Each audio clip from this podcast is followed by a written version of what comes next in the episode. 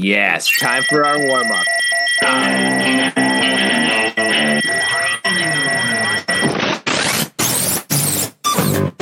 What is up, everybody? Welcome to Comic Book Club. I'm Alex, I'm Justin. I'm Pete.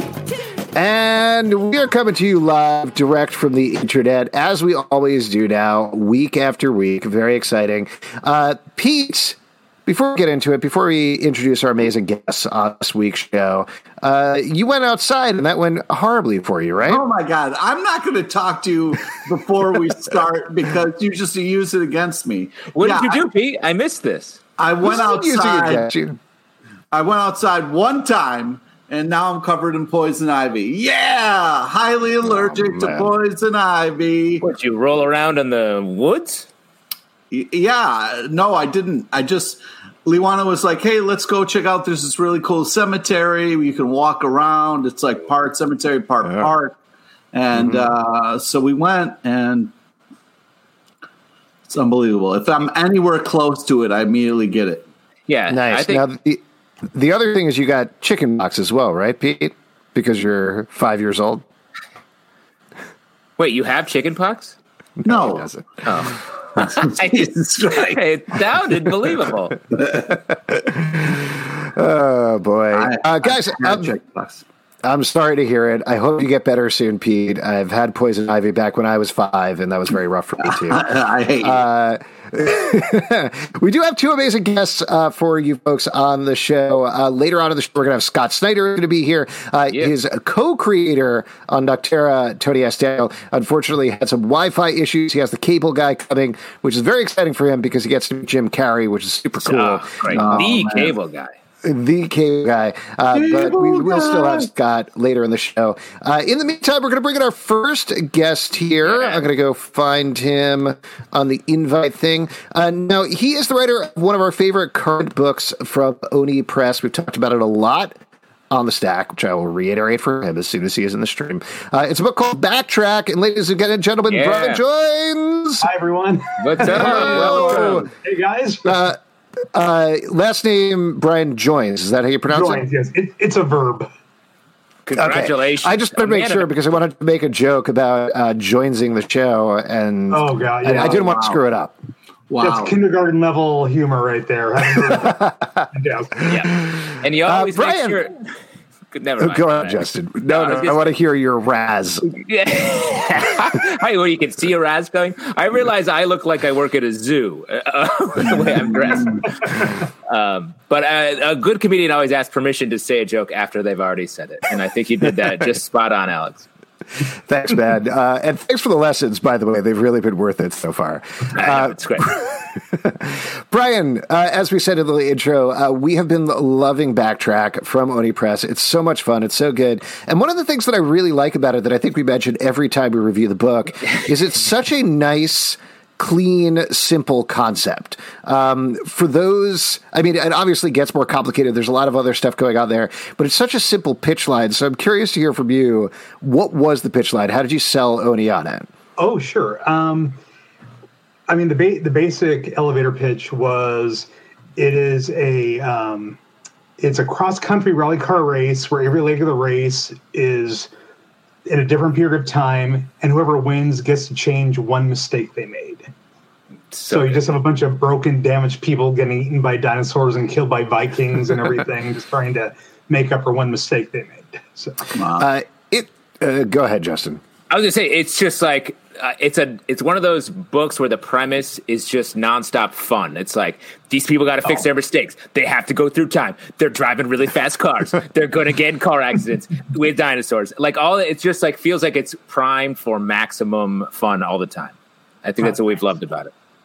Thank you. Thanks. Yeah, it's it's been. I mean, I I see you guys. You tag me in every uh, you know um, podcast you do talking So about sorry, it. And so sorry. Yeah, about sorry Oh, about no, that. Even no, the ones no, where we don't talk about you, we tag you in it, which is the, the timing of the book was, you know, the first issue came out. We got really, really good reviews. You know, Patton Oswalt tweeted about it and everything, which is my big humble brag for the show. You know, Yeah. so I was like, yeah, you know, I did whatever. But uh, um, but then issue two comes out, and then COVID hits and everything Mm-hmm. shuts down. So it's like, well, well, there goes our there goes building momentum. But Yeah. but no, I appreciate you guys keeping it alive and keeping it in the uh, in the public discourse. No, we're trying. Uh, I'm curious to hear about your inspiration behind the book. Certainly, there's things that I pulled out. Like there's there's definitely a little bit of Lost in there, particularly when it comes to flashbacks and going to the backstory of the characters. It also seems mildly inspired by the show called Drive that Nathan Fillion was on. Uh, though this goes obviously in different directions. What were you pulling on when you created the book? Well, the start of it really was um, I have a good friend named Allison, and she and I have a standing date to go see every Fast and Furious movie that comes out. Oh, wow. so, so we went and saw the. I believe this was probably the sixth one, seventh one, and probably the sixth one. And you know, the first movie they're they're selling hot Blu-ray players out of trunks of cars. the most recent one, they're outrunning a sa- uh, Russian submarine on ice. You know, so it's like, so you know, we started making jokes about, well, where can they go next? And I'm like, well, if they're you know they're being chased by dinosaurs next, something like that. And then you know, it's like ha ha ha, whatever. And then you you kind of like it starts to kind of permeate a little bit, you know. And, and I had completely forgotten about um, Cadillacs and dinosaurs, which was probably Yes. a good, which is probably a good thing because if I remember that, I'd be like, oh, someone already did, did that. But then the time travel angle started to hit, and then I think what really sold um, my editor Jasmine Amiri on it was the idea of everyone having, you know, the, the prize being that you know you get to correct a mistake because i think that's something that everyone can get behind it's like everyone's done something in their lives you know probably not as extreme as what's in the book but has done something where oh i wish i could go back and change that so once i kind of figured that out that was kind of the hook that i think sold it ultimately but you mentioned drive and yeah i i remember that show i actually really dug that show back in the day and uh I'm sad we only got. I think it was like what six of the nine episodes they made, and Yeah, something like that. ones. But Yeah, well, Now, when real you're- bummer about that. Yeah, wow. Nathan Fillion stands. Uh, when, when you're writing a book that is like car based, are you like, ah, how do I get these people out of the car over and over again? Well, you know, it's it's not a matter of getting them out of the car so much as how do you, you know, you don't want to. I don't want to do just a bunch of pages of people driving, not talking themselves. You know, so Yeah. I have a little bit of them talking. You know, um, kind of talking to their cars, like "Come on, girl, you can do it," kind of thing. Um, you had you had Kashini and her driver, and they had the back and forth. But then by the fourth issue, when we or the third issue, when we introduced the, the walkie-talkie angle, that made it a lot easier, you know, because now there's extra communication between the two. But as far, I mean, you know, it's a it's a car it's a car comic, so I don't want to spend too much time getting them out of cars, but when I do, I want it to count. So Right. Well, how much then, again, a car thing for a second. I mean, you're dealing with a static medium, right? But you're doing most of it about car races. Obviously, comics are no strangers to action or anything like that, but I do feel the propulsion of a car is certainly something different. Is that something that uh, you're trusting your artist on a little more? Is it something that plays into the script stage, combination of both? How do you handle that? Um, you know, it's kind it's a combination of both. I, I definitely trust Jake uh, Elphick, my artist, just to give him a shout out. Hi, Jake. Yeah. Um, he's he's so so damn good on this thing. Oh, so Um, good. Oh yeah. but they, he um, i mean he's so good at delivering that kind of kinetic energy so if if there's something very specific i have in mind like i really want her to peel out in this page i'll like write that down but a lot of times it's just like i need you to convey you know this happening to this happening i'm giving you kind of here's a here's a page just like go crazy do what you got to do and there have been some pages where you know, I, I'm, I'm, I think every writer is kind of a frustrated artist at first because it's like, you know, well, I see it this way, and then you did it wrong. Oh, but then you send, you send it off, and it comes back with something so much better than I could have come up with. You know, so it's just, it's just a treat. Are there, uh, and I imagine kind of not, given the fact that you're in Berlin, Germany at this point in the 1970s, or at least I guess they just left it at the end of the last issue. Are there any time periods that are off limits to you that you feel like the race could not go? Well, I'll tell you what. This is um, a little behind the scenes thing. Um, so the third issue, they're in that um, they're in the earthquake in China, like you know, I want to say like 1200, 1300 China, something like that. Um, originally, I had pitched that as being a countdown to the atomic bomb dropping on Hiroshima.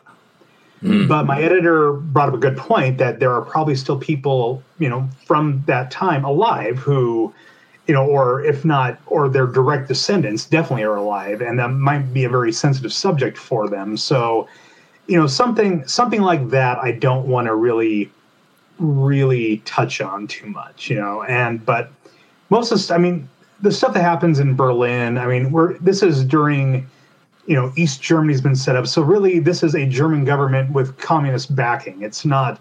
It's not the the uh, let's say that it's not the the German bad guys people automatically think of. You know, which are getting a lot. Yeah, yeah. That's lot right. too You can, you can call them days, in my Nazis. That's Yeah. fine. we're, we're allowed to call out Nazis on the show as Oh, I know, bad. I know, but I just, I just you know, I just wanted to, uh, but yeah. So, so, and plus, I just love the '70s too, so I wanted to play with that a little bit too. Yeah. and, uh, I think that's Do you, do you look at this book uh, more as fantasy, science fiction, a combination of both? Uh, Where does it fall on that line for you? Definitely. I would say definitely more science fiction. I mean, there are some definitely fantastical elements to it, but you know, it's all it's all faux science in my mind. It's not. Yeah. it's not like magic, you know, or anything like that. So. Um, Well, yeah. and that's that's what I think. Uh, it r- reminds me of like you mentioned Cadillacs and dinosaurs, but it, uh, I hadn't even thought of that. But it reminds me of Saturday morning cartoons, like Sure. high concept. Something like Teenage Mutant Ninja Turtles is something that feels like it is so random it wouldn't happen now because it's too weird. And Mm-hmm. this feels like it has that same sort of magic uh, composition of all these things, and it's just happening. Uh, Oh yeah. and- well, I mean, I'm I'm old enough to have. I, didn't, I don't think I watched the originals, but I caught the early reruns of like the wacky races back in the day. Which Yeah, yeah. definitely was another thing that had kind of an inspiration towards all this. So yeah, Yeah, and f- I'll just mention though, for anybody who hasn't read the book yet, uh, we're talking about Saturday morning cartoons, wacky races, all this fun stuff. Uh, this book gets real dark, like Yes. particularly the last couple of issues. There's a lot of people dying, and I'm gonna overstate that Saturday morning Yes. cartoon. Now. yeah, it's like that uh, episode of Teenage Mutant Ninja Turtles where Raphael got chopped in half, right? Yeah, like that. It's sort so thing. gritty. It's the the cartoons that air at like 11 a.m. You know, when all the adults are starting to tune in. yeah, this is a little more on the Thundarr of the Barbarian side than the Muppet Babies side, Exactly. you know, so- Exactly. Uh, is there is there an end point for this book? Do you see it uh, continuing to go past the end of the race? Are there multiple races you have in mind? Where are you with that at this point? Well, I mean, right now, um, this book will run through issue 10, and I've actually just started writing the script for issue 10 uh, this week.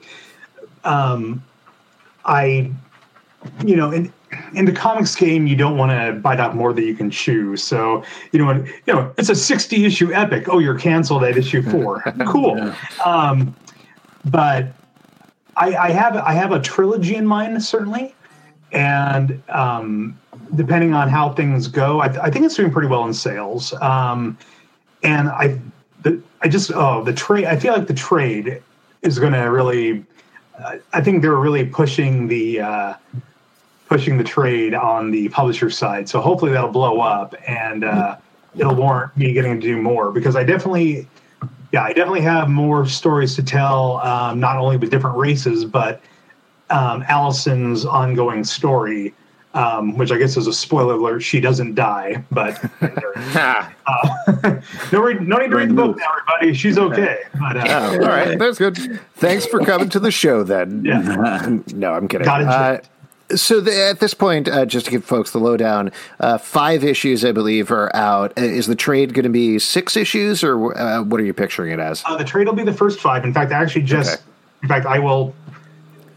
I just got the There it is. yeah, I copied the trade yesterday. It doesn't come out till November, but I got the uh, I got the copy in the mail just yesterday to like uh, look at what we've made, and it's like, oh my god, it's so cool. It's So it's, it's really cool. cool seeing them all together because I know that this is this is I, I'll be the first to admit this is not a book that you can just like pick up issue three and like okay I, I fully understand what's going on. You need to kind of like parse. You know, there's there's not a lot of like recap page or anything like that. So, but uh, yeah, I think I think uh, I think it, I have high hopes for it. We'll say that.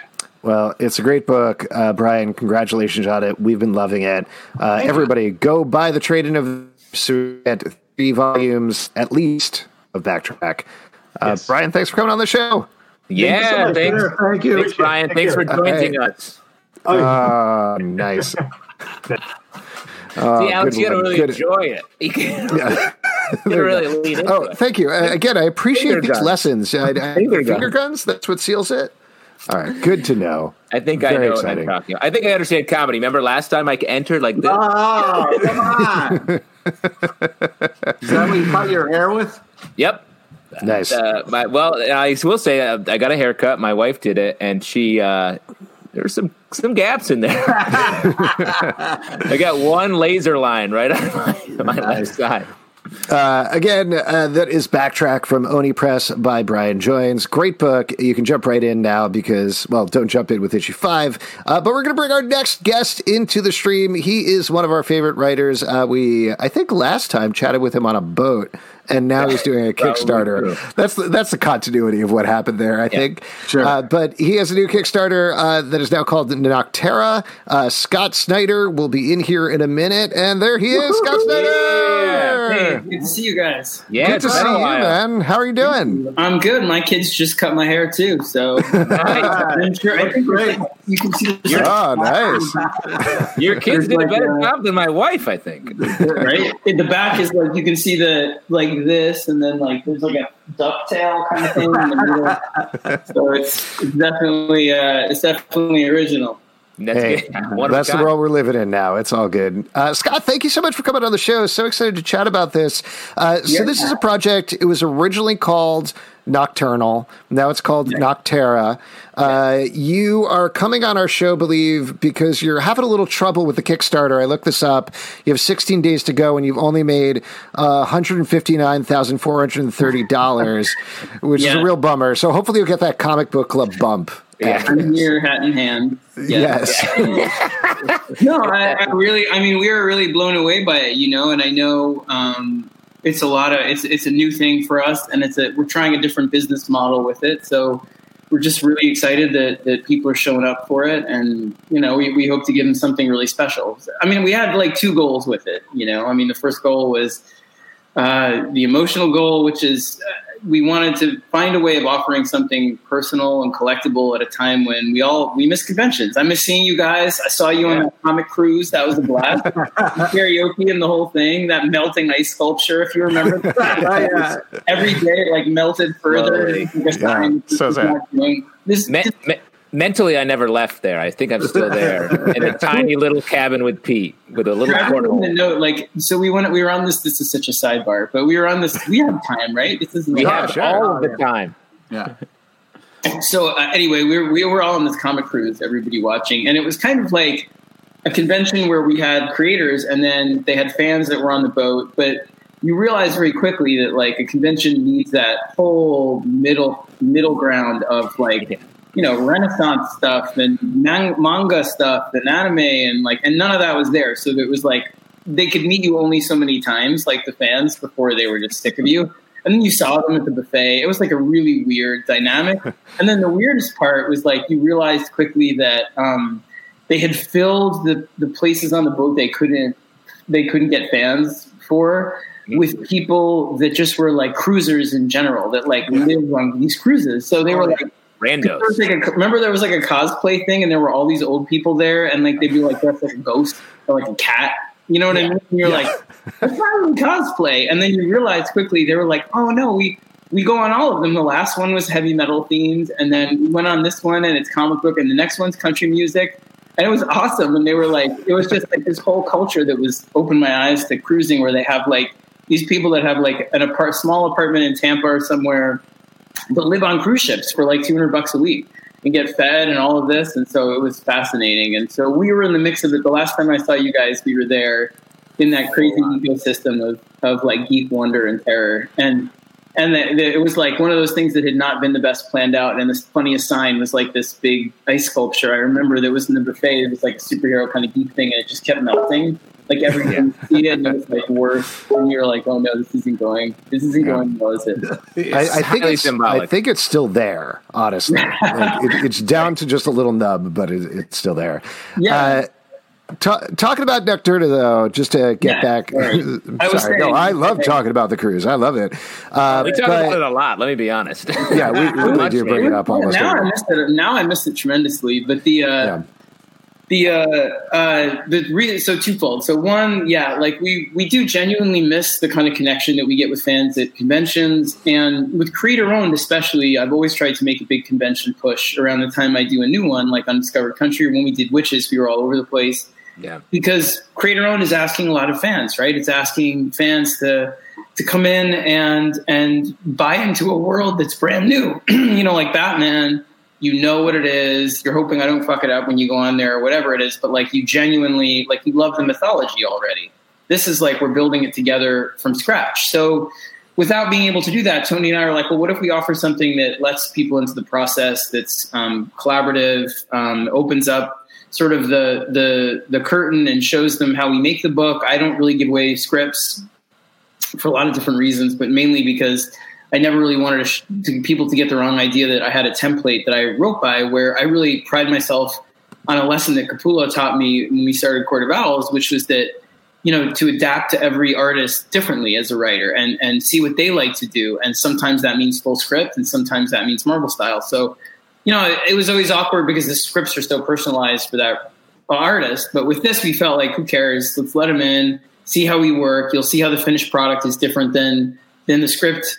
Uh, you know, it'll it'll be we'll be able to annotate it. We'll give designs. We'll do all this. And if people don't want it, they don't have to buy it. But uh, the fun was to be able to make something intimate and connective. And then the second reason, which is just you know honesty, uh, is uh, we were worried about um, being able to make the book without looking for help or resources from uh, the publisher, from from any indie publisher we went with. We went with Image for it, uh, and we love them. Um, we're excited about it, but I don't want to have to lean on Image and say, if COVID happens again, is there any way you can help us keep going so we don't have to go back to Marvel and DC or you know whatever? Or or is there can you can you can you can you is uh, we just didn't want to be a drain on any resources when resources could be a lot better spent on other things.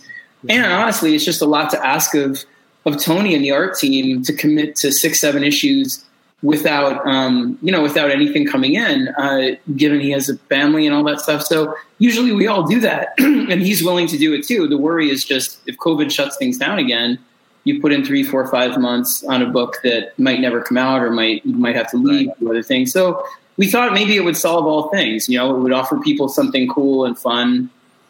Uh, it wouldn't step on the retailer aspect of it because a retailers can buy a different version, but more importantly, it's a promotional tool, and and the series is already committed to image and the direct market. So.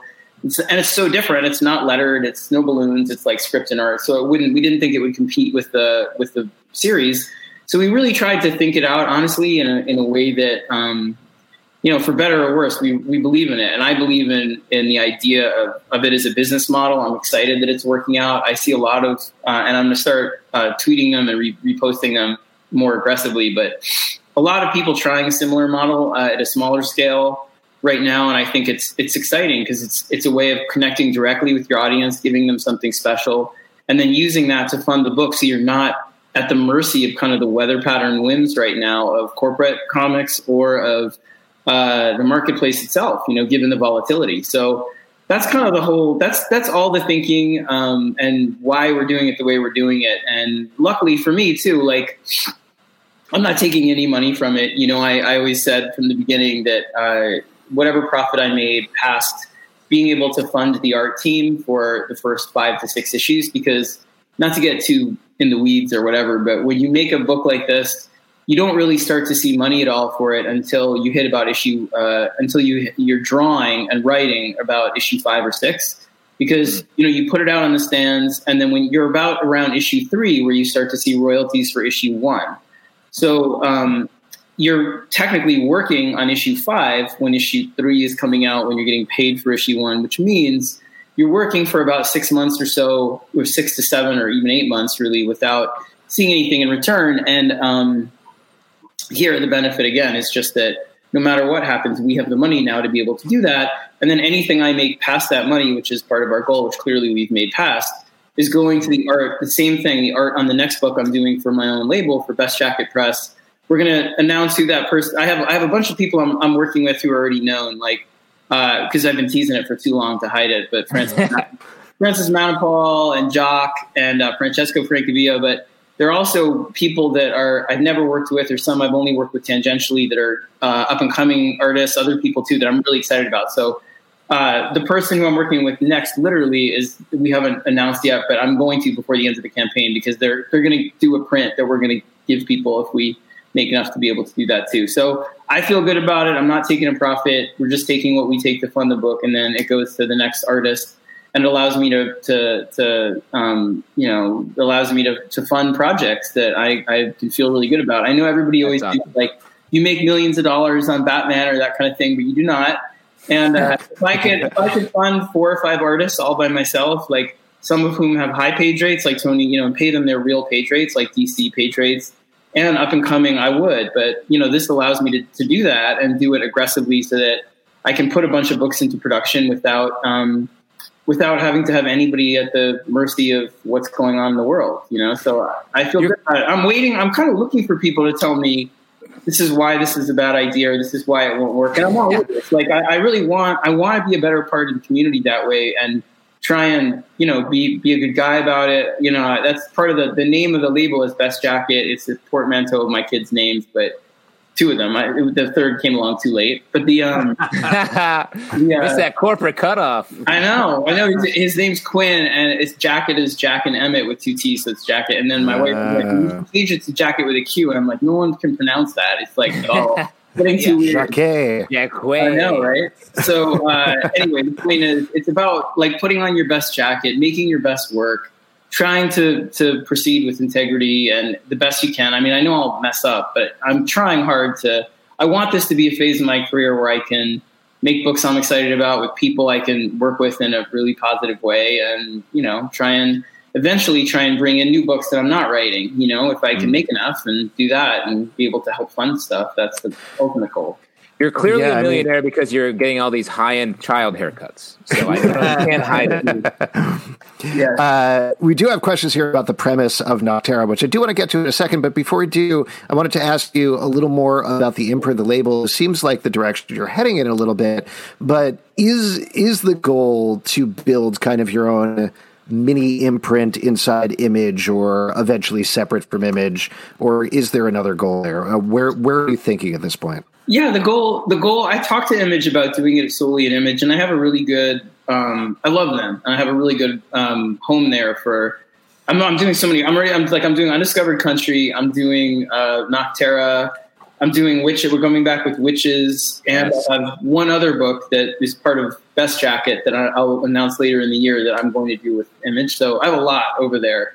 Um, but what I wanted to do with the imprint was to have the mobility to try things differently. So I'm not committed to any one publisher. I could decide on publishing a book with uh, with Black Label if you know they're still doing creator owned in a year, or I could do decide on doing a book uh, with an actual book publisher. One of the books I'm doing with Jock is more uh, is a little bit more prose oriented. Uh, so we're I just want to be able to be mobile for the first time and not feel like closed into locked into one place. So I can I can kind of decide. Maybe we'll release a book on Panel Syndicate. I was talking to Brian about it, Brian Vaughan. Yeah.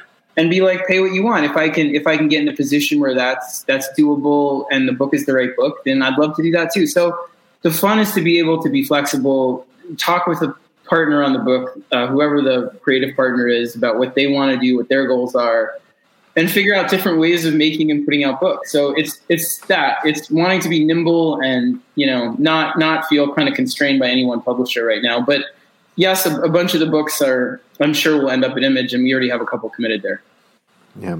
So let's talk about Nocterra. And I see, by the way, for anybody watching over on YouTube or Crowdcast, I see you have a bunch of questions popping up. We'll definitely get to those in a moment. Uh, but first, this is such a fun, at least rel- at first, seemingly relatively simple concept. Um, I'm curious to hear your pitch line of it, and I'm also curious to hear whether it was something you specifically geared towards Tony S. Daniel if he came on board later, because it seems like such a perfect cohesion of your two interests. It is. Uh, I was just tweeting out again, like, come by because I'm having a great time. The uh, it is like a, it is a great it's a great thing to do together. Like, so the way I mean, it's an idea. It's one of those ideas that came about quite a while ago. Um, it's one of the oldest creator owned ideas I've had. That and uh, the one that I'm, I'm thinking about doing with Jock were the the oldest out of um, the slate that I'm kind of building. Uh, and it's really, it's just as a kid, I had a, a, real big fear of the dark. You know, I remember very vividly standing in the hallway of our apartment in New York City, outside, like out in the, the hallway of the building, where there were, you know, at night they shut the lights, and I'd have a flashlight and uh, be like, how long could I, you know, hold the flashlight off before I had to turn it back on, you know, and stay in the dark.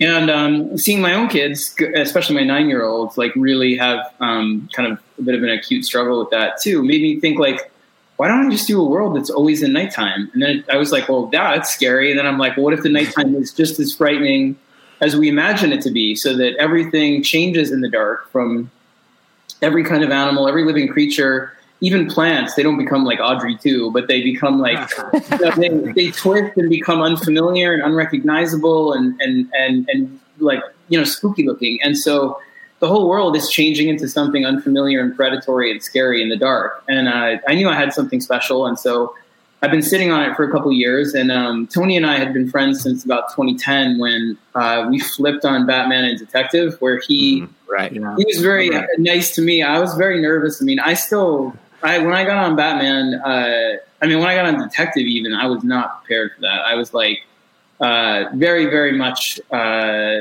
you know, of the mind that I would have to spend at most, like, at least, I mean, like 10 years in comics before I ever got a chance to write anything that related.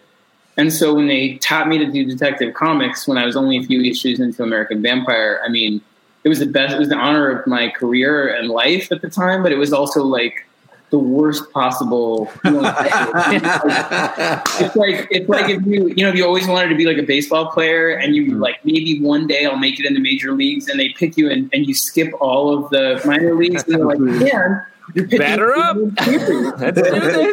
yeah, your first gig is pitching in the World Series in Game Seven, and like you know, and just, that was how it felt. And so Tony was actually really kind to me, um, and we talked a lot back and forth about. Um, the fun of doing it and you know connecting story about the Joker's face and all this stuff.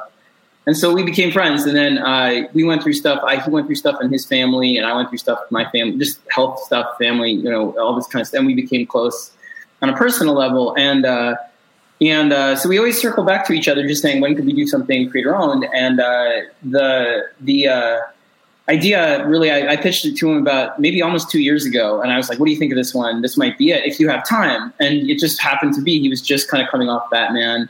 He was talking about doing creator owned and so we met up in chicago and then he when, we, when he was here in new york we met again and we just did designs and really got into it and we were like let's do it.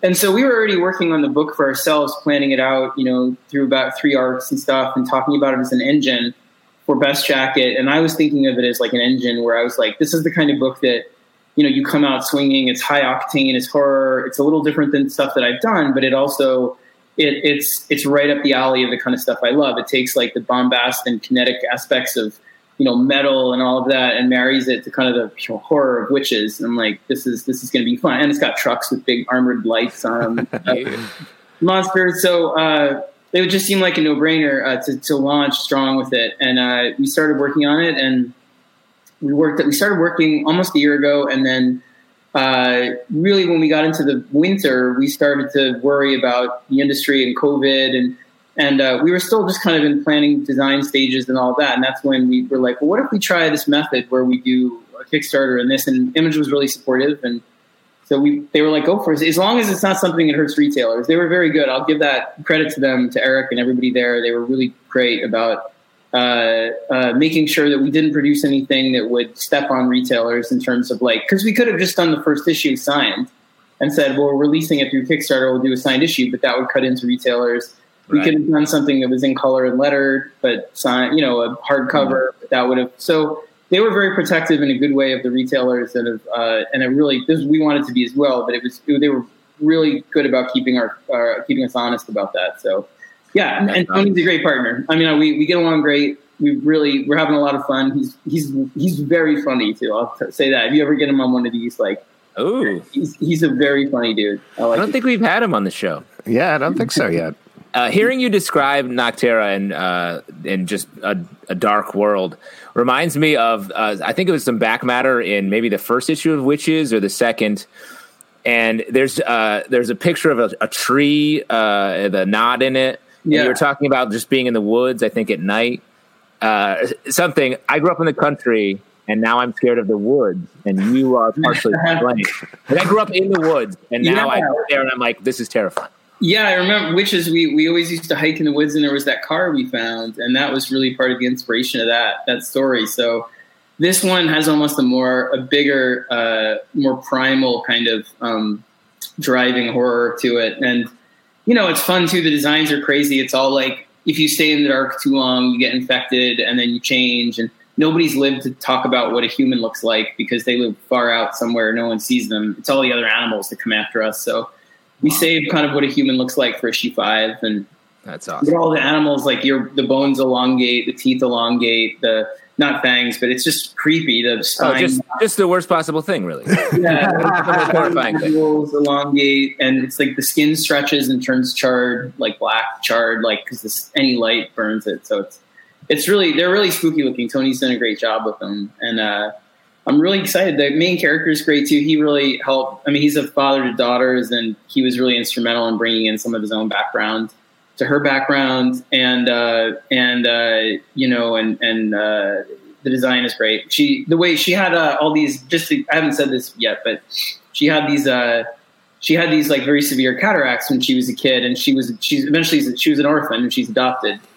Uh, and so when she's fine, she's adopted at three or four. She has uh, the corrective surgery and she's fine. But she remembers that period of living in darkness and what the sun looked like back then to her, which was this kind of almost like a corona, like a ring.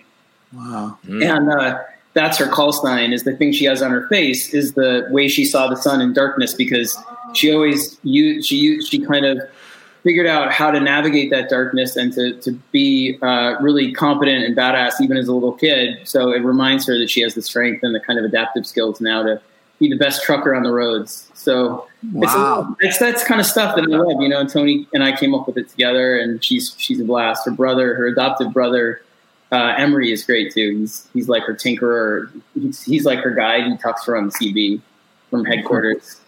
This this is mostly based on what you're saying and the Kickstarter video and everything. It, it's you're very good about creating these very mythologies and then have him come out through the action. I mean, look at I know it's you and Charles Soule on Undiscovered Country. There's a lot going on there at any moment. But even to your Batman work, it's the same thing when you're delving into Gotham City and other things like this. Here, and correct me if I'm wrong, it almost feels like you're pulling back on that a little bit and instead leading into the action side of things. Is that Yeah. what we can expect from the book?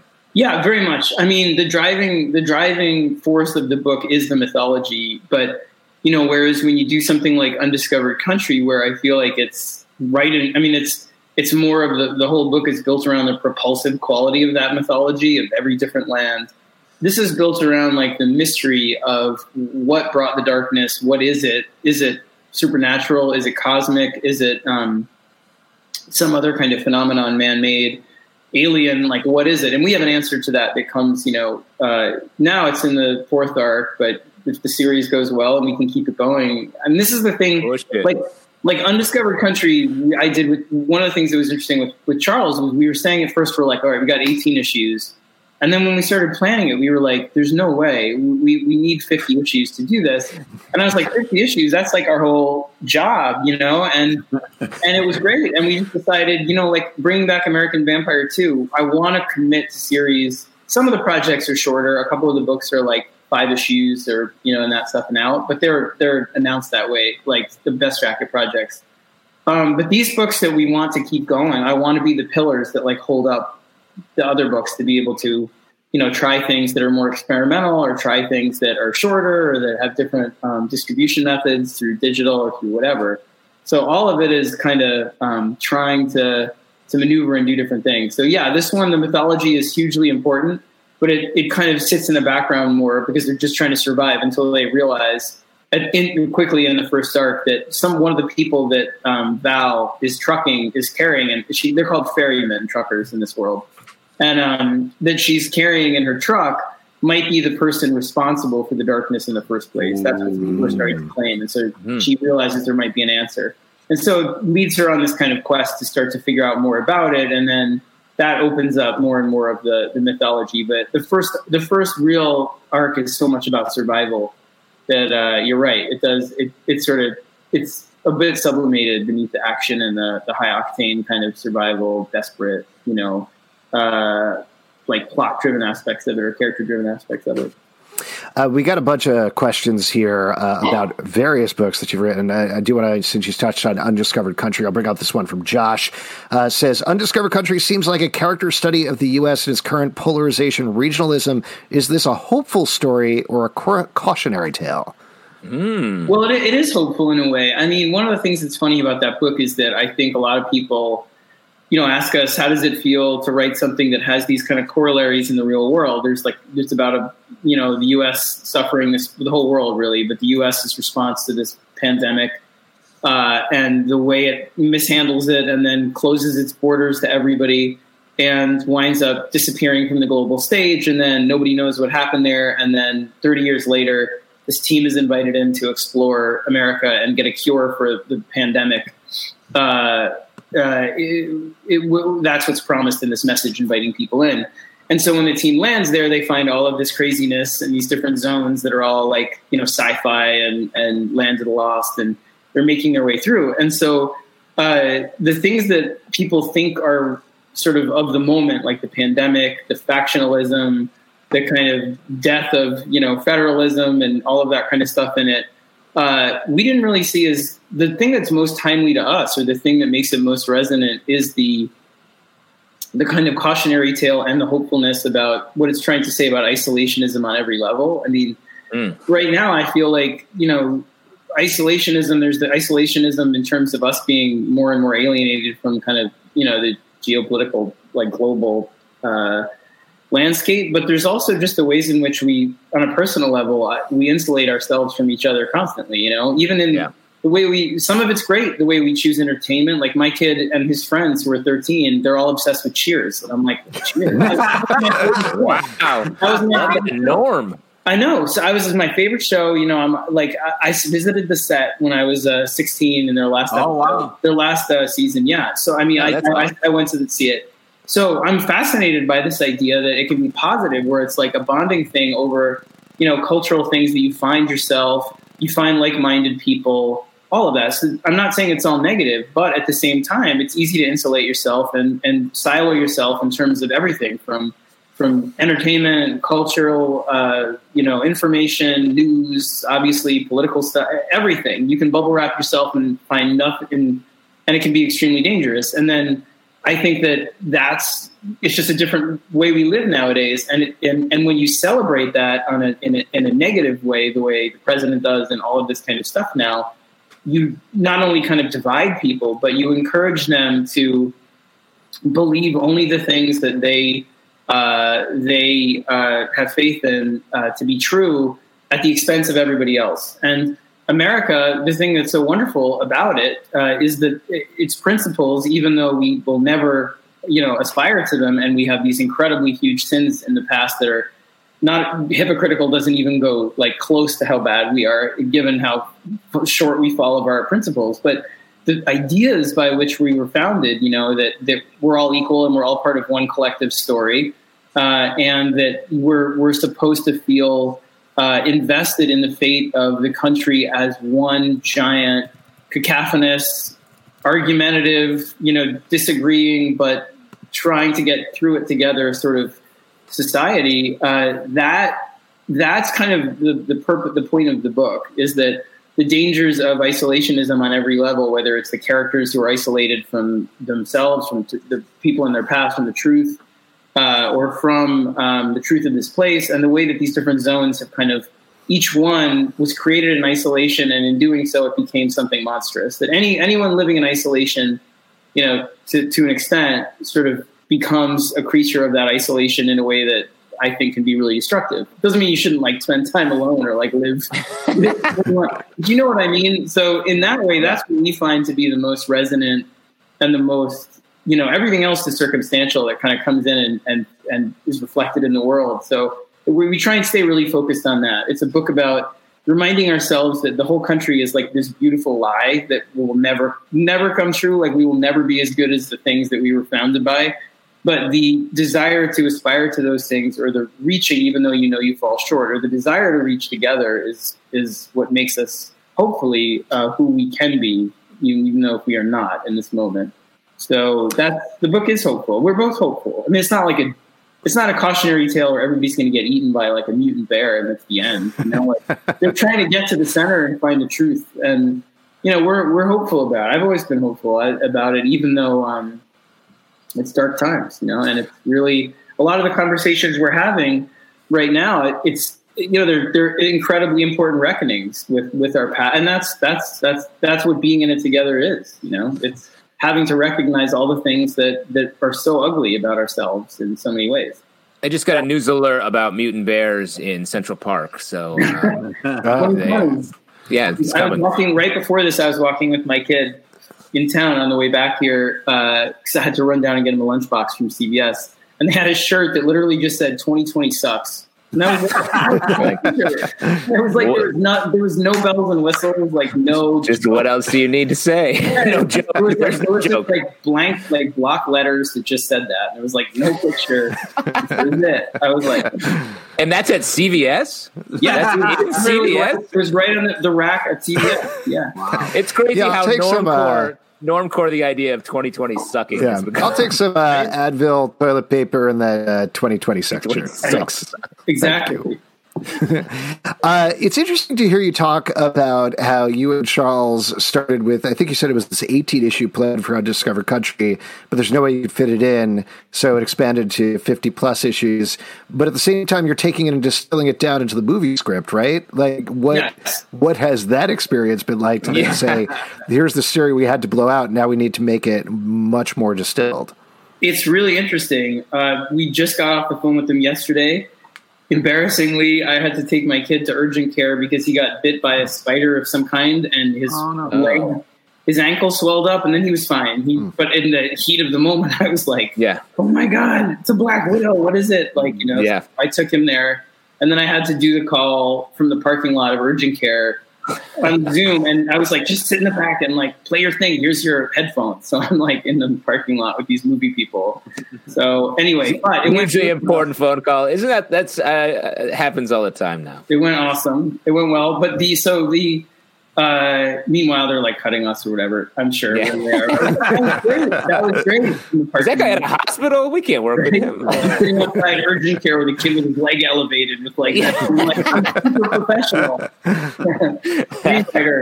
um, but yeah, the uh, it's really interesting because it's it's almost like um, they want it to be like it sounds really ambitious, but uh, New Republic really wants it to be a trilogy. Uh, so wow. it's nice. we have the same amount of story. Like there's we get to tell the same amount of story, but we really had to reorganize it a lot to make it make sense, so that we're not asking people that come to the movie to to to buy into all three.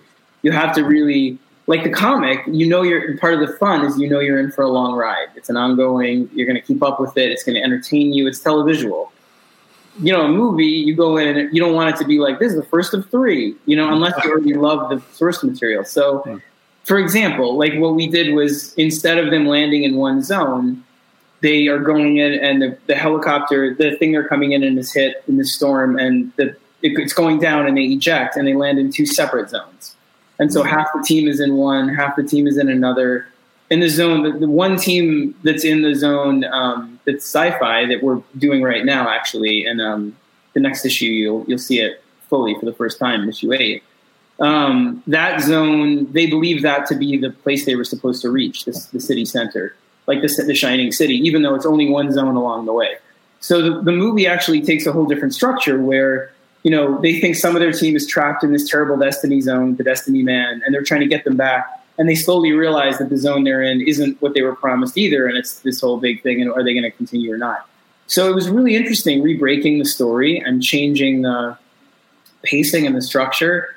But it was helpful too because it really made us believe in what we're doing was is right in comics, and that's right for film. And it made us know the characters a lot better also because they have such different experiences between the movie and the book in the, the comic, but they're really the same characters. There's nothing really different. Oh, that's cool. In them, so it's, it's a lot of fun. And you know, I'm like I never. I, I, used to write screenplay back when I was in my early twenties with a buddy of mine, and we got we got hired to do a couple things. So I enjoy it, but I only really like it when I'm doing it with somebody else. It's not something I would want to do by myself.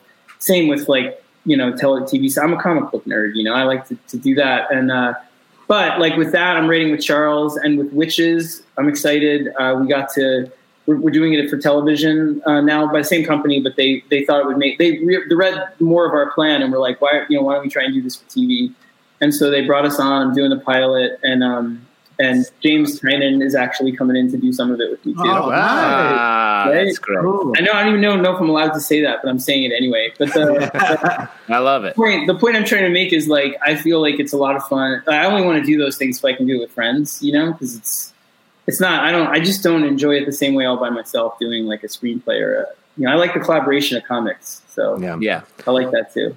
That's awesome. Uh, we have a question about American Vampire here yeah, over on uh, YouTube. Clemens Luer says, with the long gap in between, why now go back to American Vampire? Will this be the finale or will it continue to American Vampire 2020? It's absolutely, that's a great question, man. Uh, well, come back to it now, there's a bunch of reasons. Uh, the biggest was because we always wanted to finish in 1976 and have that arc bring us up to the present. Uh, it's the bicentennial. Uh, I never really felt comfortable doing arcs in the 80s and 90s just because the 80s I feel like are done so much, and on top of that, um, it's so close. Like it's it starts to get really close to my childhood and my upbringing. I grew up in the 80s, and my I just I always I loved the idea of doing a story that told the secret history of times before the history that I you know that I wasn't a part of in a big way too. So I was I was excited to end it in 1976. Um, and practically this is the 10th anniversary of our first issue so dc approached us yeah.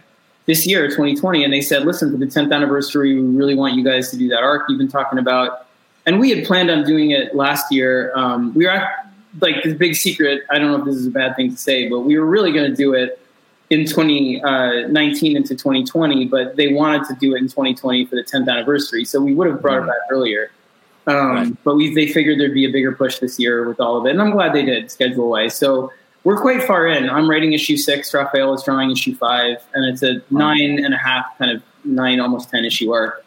Uh, and it's I love it. It takes place in uh, all over the place, and it brings in all these '70s aesthetics. So it's like New York in the '70s, nice. serial killer plot line in in 1976 in Times Square with Calvin and Travis teaming up. Wow and he finds Calvin, who uh, is the taxonomist for uh, and an American vampire for the group that hunts hunts uh, the kind of beast and the, the, demon worshippers that we're after right now, the witch, the the uh, tongue.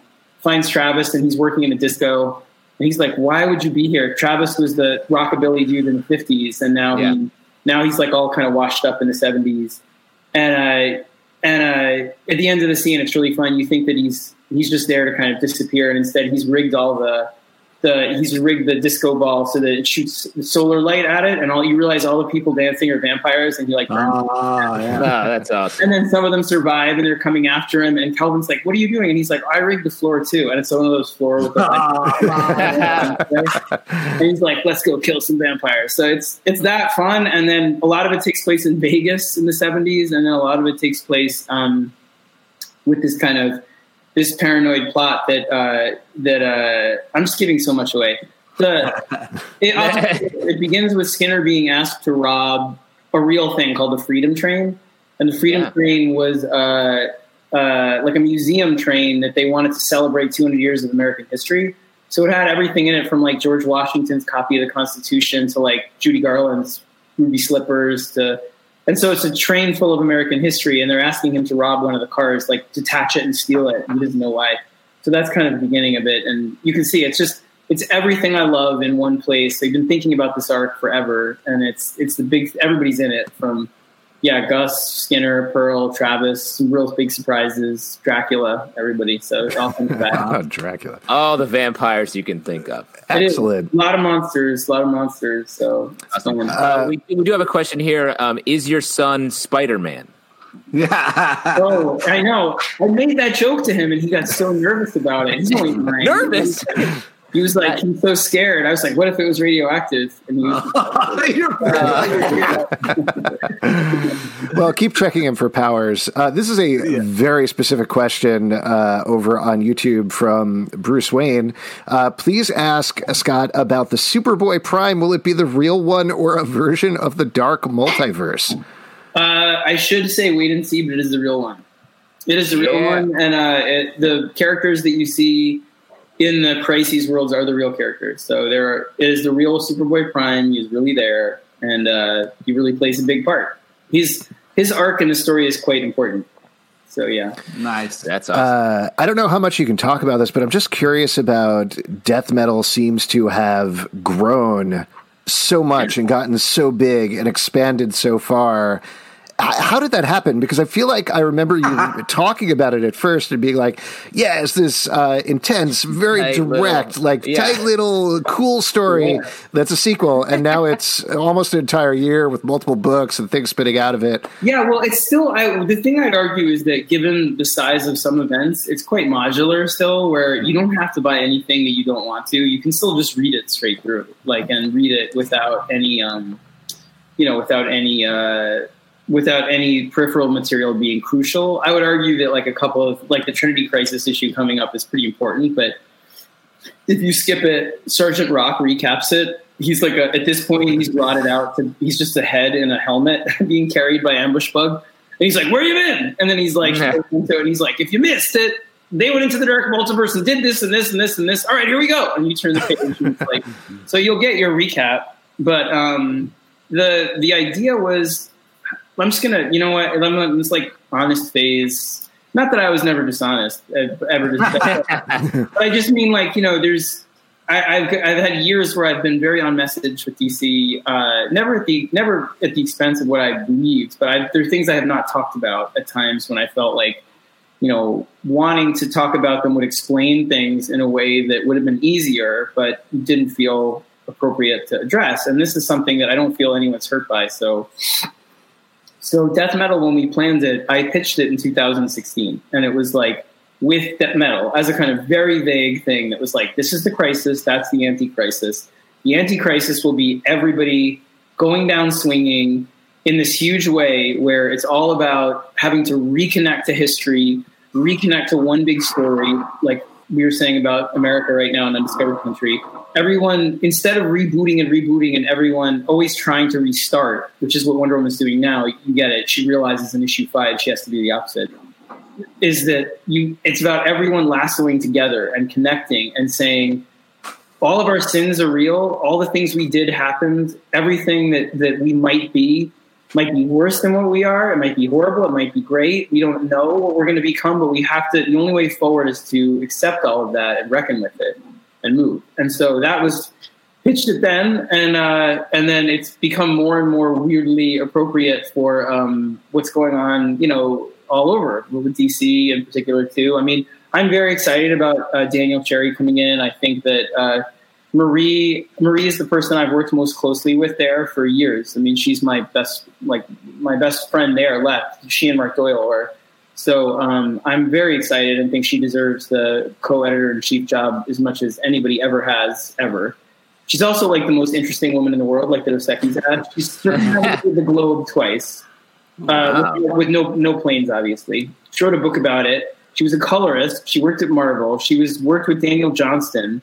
She gave me a Daniel Johnston drawing for my birthday. You know, the Wow. singer of Etrigan, of Etrigan, no less. Oh. Uh, she used to work in the Museum of Cinema. Like she's done everything and been everywhere, and she's awesome. And so she has a lot of great plans for DC. I have a lot of faith in Michele Wells, and um, he sounds great. So my hope is that what's happening is that they're going to restructure and really try and bifurcate things so that what's coming out in the direct market is really strong and designed for the direct market and you know works for retailers in a way that's less of less chaotic and gluttonous than some of the stuff right now with so many things and then you use some of the digital options to be able to test out new talent, new characters, new ideas.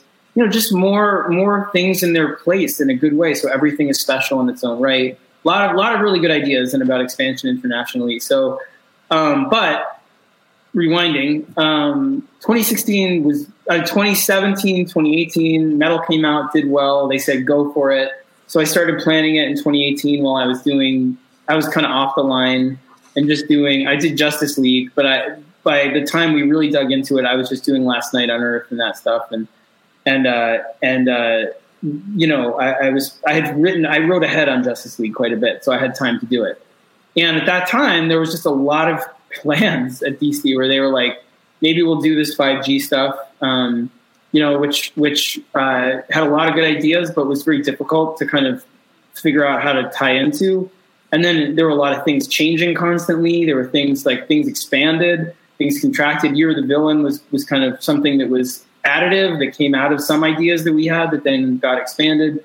So it was a very weird road as we were getting ready for metal. They were always very supportive of us doing it but the size of it and how it would impact the line was just always changing. It was like, mm. is it going to be really big and have lots of? And one point, not to get too inside baseball, but at one point we were going to take over the whole. They were like, "Can you take over for two months, like everything?" And I was like, "Oh my god, I don't know if we can do that." And I, I didn't know if we wanted to or could do that, but then that got taken away, and it was like, "No, actually, can you do a couple specials?" And then that got. Ex- so it's just been very like, it, and then around you know in the winter, uh, it just quieted down. I mean, a lot of it was a lot of it was uh, they finally just ran out of time, and it was like we have to make something, we have to make it robust. And they decided they would give us a certain amount of room, and it was bigger than what we thought. And then Dan left. Dan, you know, was a complicated person at DC. We had a lot of you know, knockdown, drag out fights, but he was also the one that um, defended me and my ideas on Black Mirror and uh, and Court of Owls when um, the Warner Brothers at the time really did not want to do those things the way I did them. So. A lot of mixed, a lot of, a lot of. I, will always be grateful to Dan and and love Dan as my like an uncle. And then at the same time, you know, we had a lot of fights about stuff. So anyway, the point I'm trying to make is that when it finally kind of like things became calm when he was he was gone the plans for what we had been thinking about after death metal opened and it was like we're no longer doing sort of the monolithic thing we were thinking in 5g terms but we need some we want to do something and we want to we want to make it inclusive like inclusive and we want to you know try new characters and we but we also want to really respect the characters we have we don't want them to go away and we want them to be bright can we create an, another track for characters that we all these kinds of ideas getting thrown around. It was like that's much easier to tie into. That's much easier to do. Let's create something that's a little bigger that pulls the same exact story but pulls a bigger lever, gives whatever they want to do at the end, gives people the freedom to do that. So it's more of a kind of it's it's bigger, it's more celebratory. I mean, I love it. Like I, I it really is sincerely. I'm not bullshitting or shilling for it you know, I can be, I, I'm always like err on the side of whorish when I go out and like talk about my books, but I promise, like, you know, I don't, I don't lie. Like, I don't, I don't come out and say this is going to be great when I don't think it's going to be great. Luckily, I have not had to make anything.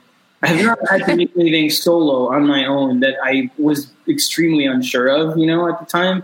Even things that I've made with other people, I really believe in. Like, so I can't think of anything that there are only times that the only times is when we've had a lot of editorial interference when I when I was working with you know trying to guide something that the person that was I was working with didn't have um, the ability to push through some of the red tape that um, I would have had had I been more involved, and so they got crushed by notes, and then you know those kinds of things. So it was that sucks to watch, you know. But uh, now I'm like, sorry, I'm like retreading my whole like I'm like re- the point I'm trying to make is that death metal, I I love it. I sincerely love it. Like at the end, you have Superman with the hair blowing in the wind. Yeah. Lex Luthor behind him in a battle suit, and Batman standing with the Joker and Nightwing and everybody behind him, and Darkseid, the whole DCU, being like, "Let's do this. We're fighting the last fifty-two. This is awesome. I love it." And like, that's yeah. it. Just all Wonder Woman leading the charge, the entire DC universe together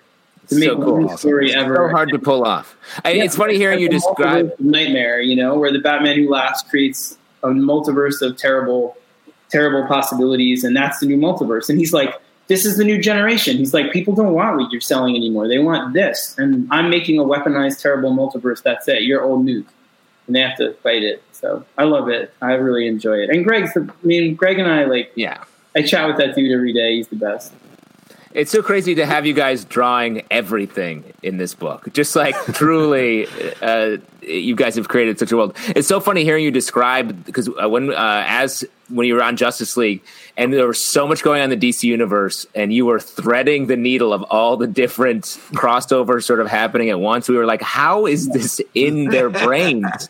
It's so crazy. And then it went silent. And then death metal is like the base like a heavy metal bass guitar, just like starting up. It's just like gets wild again. Yeah, and and honestly, like it's it's not. And what I mean is the best in terms of my uh, in terms of my stuff. Like I I love this more than I love the original. It's more me and Greg. It's more of a love letter and a eulogy to this moment in DC and in comics because what comes on the other side hopefully will be even better than what we have right now. But it is the end of an era. Like it is the end of this moment in a lot of ways where we're going to need to change and go through some you know difficult I think um, contortions and come out the other side in a way that hopefully is stronger. But you know, I talked to Jeff uh, Johns quite a bit. I talked to Grant. I talked to you know, so we have we have some really cool stuff coming in it too. There are big surprises still that we haven't announced that you know are just we want it to be a celebration of everything, and it's built on all these events that might be far better than ours, but at the very least, like we wanted to tip our hat and say it's an event that honors those things, but does something that's very much me and Greg. Uh, what really has been uh, fun about death metal uh, for me is just like seeing the art and seeing like these ideas come to life, like Superman with knuckle dusters on. I never knew I needed that in my life, but I saw it and I was like, how have I lived before this? Like what? What for you was like something that you wrote, like, oh man, this will be crazy, but then getting back the images and seeing it like really kind of made you geek out and thought this that is cool. Superman was the top because Superman was the one I was most nervous about. I was like, Yeah. Batman, Lord of the Dead. Of course, like who the hell is it? Gonna, riding like a motorcycle that's made from the bones of a Joker dragon bat thing. I'm like sold. Like, Wonder Woman, Queen of Hell. I was like sold. It's easy. Aquaman leading the Black Fleet. Easy. I wish there was more. We had we we. That was one. That's the one. Just as an aside to Aquaman fans out there, it's so bummed because some stuff when we set we they told us we had the two months, like I told you, and we were like "Two- months is sixty issues. That's like you know everything, and you're like, oh my god, I can show you the pictures of the whiteboard. It was like, and we're gonna do. It's going to be like we had every fun character in there. We're like Shadow Pact is coming back. It was crazy. It was going to replace, you know, and it was like the team, the team tyrants, and it's this, and like it was just Wow. all this cool shit. Um, but um, we didn't have. We wound up not having it, and I'm glad. It would, would have been too much work and killed us all. But Aquaman had this big part there. We couldn't do it, uh, and there's not enough room for Aquaman in terms of giving him the respect and the story he deserves. But he's awesome. I was like, that's easy. He's with Cthulhu Batman. Harley riding a giant hyena in the wastelands. Easy with Doctor Arkham pursuing her. Um, but uh, Superman was the one I was just like, because I said to him, I'm like, I want to give him like hair metal hair. Yeah. I was like the mullet. We're gonna bring it back. And he was like, I'm not drawing a mullet for six issues. what do you like? And he's like, I'm gonna make him look like a rock god. And I was like, man, I don't know. I love it, but I don't know. And then the first image he drew, it was like this image of Superman walking towards you with this dark side arm, and his hair was like blowing back like Thor. And I was like, holy shit, that's the coolest super. I want that Superman. I love that. Yeah, I love awesome. it. And it's cool. It just looked good. And like, so Superman was the one that was a little bit. I was like, once I once he pulled that off, and it was first try, I pull it off. I was just like, we're golden, we're good. I don't care what anyone thinks. I don't care, you know. I, and, and like you know, people. I know there's people that won't like it and don't like it, and that's totally fine. And, and I respect that, and they're perfectly welcome to their opinions and criticize us. And I never, you know, please, I'm, I'm not, I'm not, I'm not hurt by that, and I'm glad that people are that passionate that they have those feelings about these characters but we genuinely love it and, and I, i'm putting in everything i have i just am writing the last two issues and like even just the conversation between lex luthor and his repenting and saying when i was a little kid this is you know i used to I, I, I, he, I don't want to ruin it, but he talks about going to the, the planetarium and, and, all this stuff. And it was oh. one of my favorite scenes I've ever written, you know, and most emotional. And then right after that scene, an army of Lobos comes out to fight with Wonder Woman down going to the Rock of Eternity, whatever. So it's like this constant, you know, fun. Wow. Uh, I know we've kept you for a while. I do want to ask you at least one more question here from sure. YouTube before we let you go. This is from Chase Porter. Maybe this is too inside baseball, but I've always fantasized about Snyder moving to Marvel since he's been at DC for so long. Would this ever be possible, or should I not hold my breath? LOL. Oh no, it's it's wholly possible. Um, what I would say is like, uh, and I, I, love the people there. I have a good relationship with CB and uh, and Tom Brevoort, and you know, creator wise, like we're all friends. I'm good friends with Donny and and uh, and Jason and all. Like we're all we, we're genuine friends. Like we're all we're all friendly. There's nobody there that like I would have a problem going over there at all with. Um, the only thing I'd say is, and I have ideas too. I, I pitched Greg his whole story about. Um, Hulk called Smash Everything. It's this whole Hulk epic. But Al is ah, sold. Al is like killing it. I'm afraid to go over there to be yeah. Hulk for a long time. But also uh, Captain America. I have this whole Captain America story about the whole the iceberg and all this stuff too, and, and it takes place now. But uh, and then Ghost Rider and Wolverine. So those are the characters that I have things for, and it intertwines in kind of one big epic. But um, but uh, I need some time to do creator own. That's really what it is. Yeah. I, I keep I've done like doing metal and, and organizing and, and some of the stuff you'll see like the last uh, what we wound up getting for metal is um, we have a few specials towards the end and they're 80 page giants with like uh, 10 stories in each. Some of them are about the heroes kind of last night before the last fight uh, where they think they're all going to die. So it's kind of what they would do in the last night. And we have a really good mix of like legendary people coming to write characters that they're known for and new people. And same the the other wow. special is the battles between the horrible future people coming back and the, the horrible nightmare and the, and so that we have a lot of new voices there too and some really good classic stuff. So um, that it takes a lot, man. It takes a lot of organizing and a lot of yeah. a lot of like letting people do whatever they want, and then also coming in to make sure it connects. And and so I don't I don't really I'm not dying to I'm dying to have some freedom to just like I said with Best Jackett just make weird decisions and just do whatever with friends and creators that without that um, without such a kind of matrix of, of corporate expectation and also fan expectation around it I want to just be surprising to myself and do some stuff to to you know try different creative opportunities just for a bit. And then I will happily go to Marvel at some point. I can't wait to try it. I love that idea of going over there. I just, I just, I don't want to go right from DC to Marvel. That's all. And then I'm, I have another. I have one. Also, just like not jumping the gun. Like I do have one thing. You know, I want to. I still have two things at DC.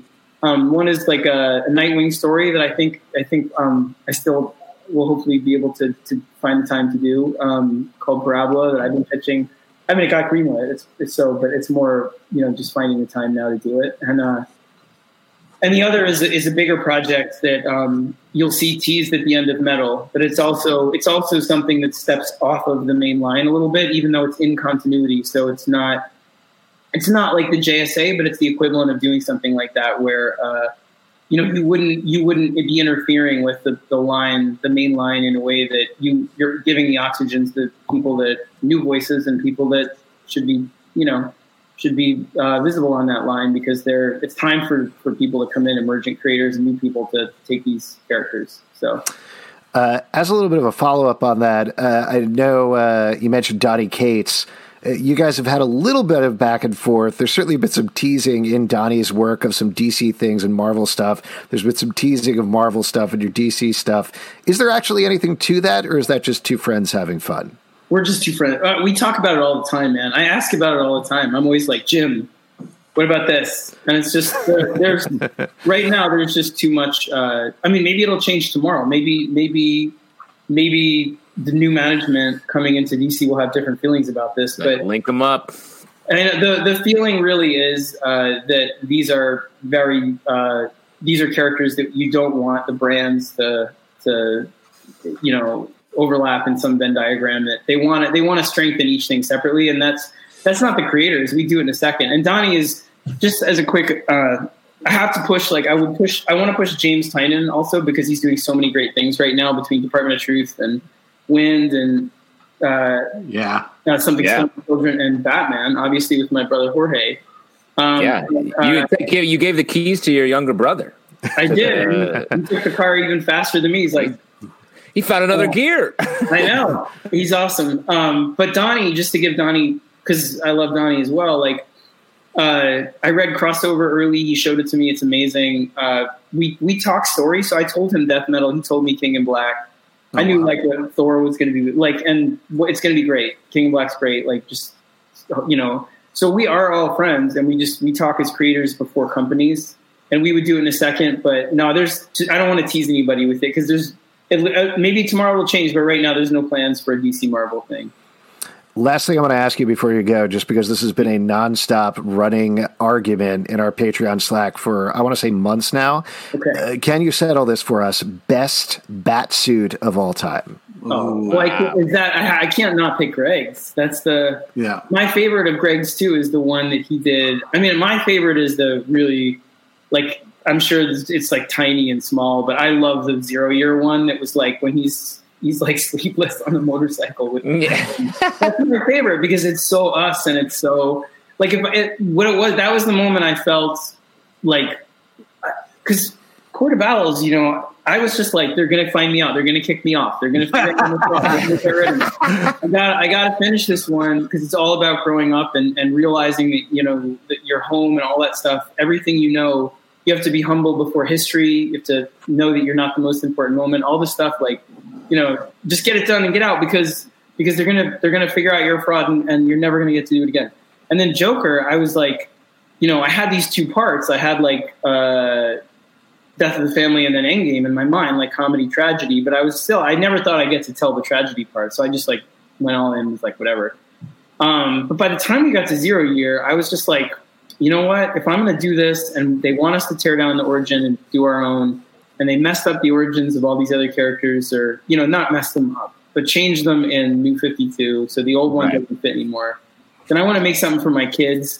And I want it to be like if you said to somebody, "Here's Batman's first year in Gotham," and you see him on a motorcycle, dirt bike with sleeveless, with the crossbow, and the and it's post-apocalyptic, you'd be like, "That is the origin. That's Yeah.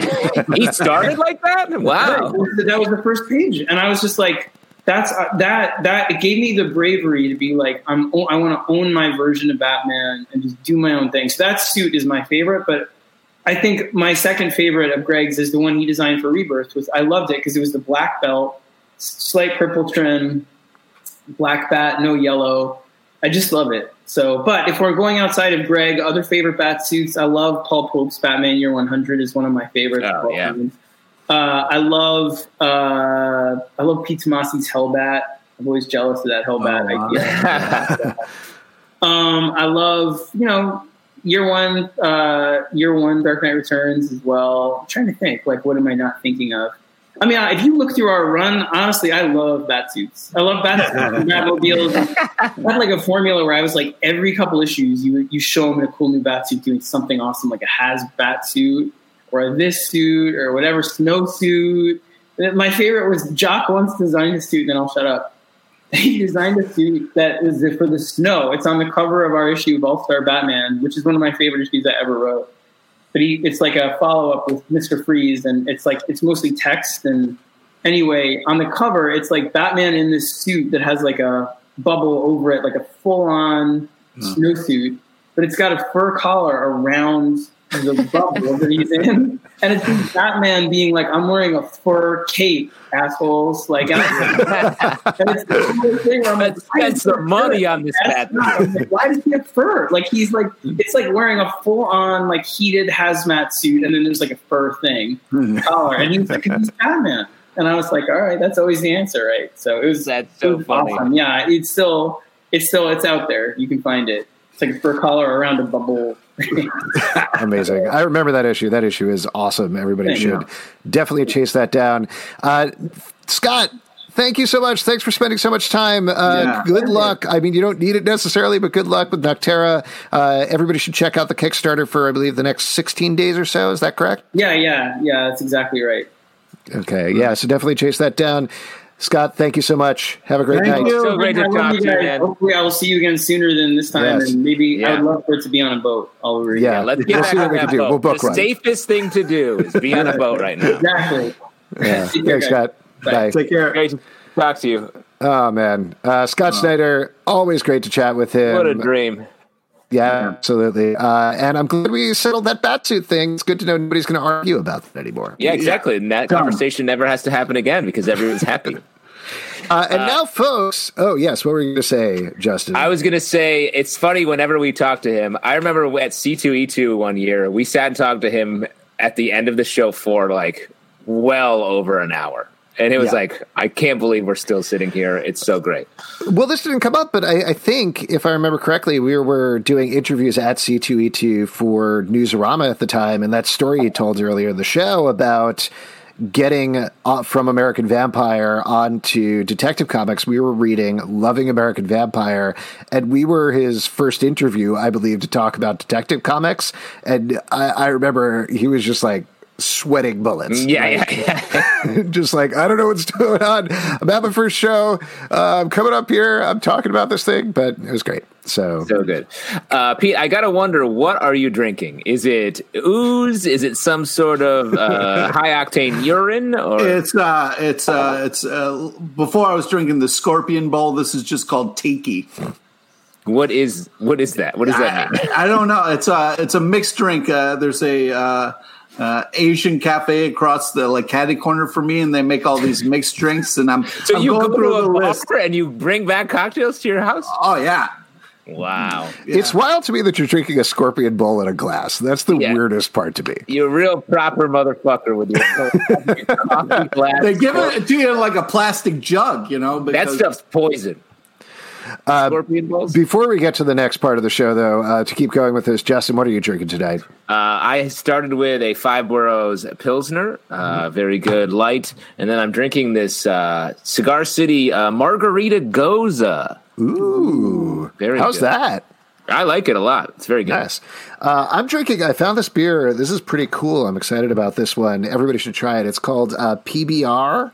Ooh, and you're drinking from a solo cup? Are you red- pledging this? Are you pledging? I know got, uh, this is very stupid because all Put of on my the stuff. beer helmet and drink it. Come The on. The beer helmet's upstairs, Pete. Come on. I told you that's too many bits. Uh, Ten no, there's this Hulu push-ups. thing. You got a Hulu fucking thing uh, called The Binge, and the press Yeah. pack they sent was a six pack of PBR, s- a, a set to do beer pong, and a beer hat. And so uh, I pulled out the beer hat, and my daughter, who's 10 years old, was like, Ooh, that would be great to drink Sprite out of. Which you don't. Uh, I don't think she's ever had Sprite, so it was a very weird, surprising thing to hear. Oh, from her. wait till she tries beer. Yeah. Uh, we did. We did beer pong. I beat her ass. so there we go. Folks, it is time to move on to our next section, which is my favorite section, other than the interviews, which are also pretty good, because it's audience questions.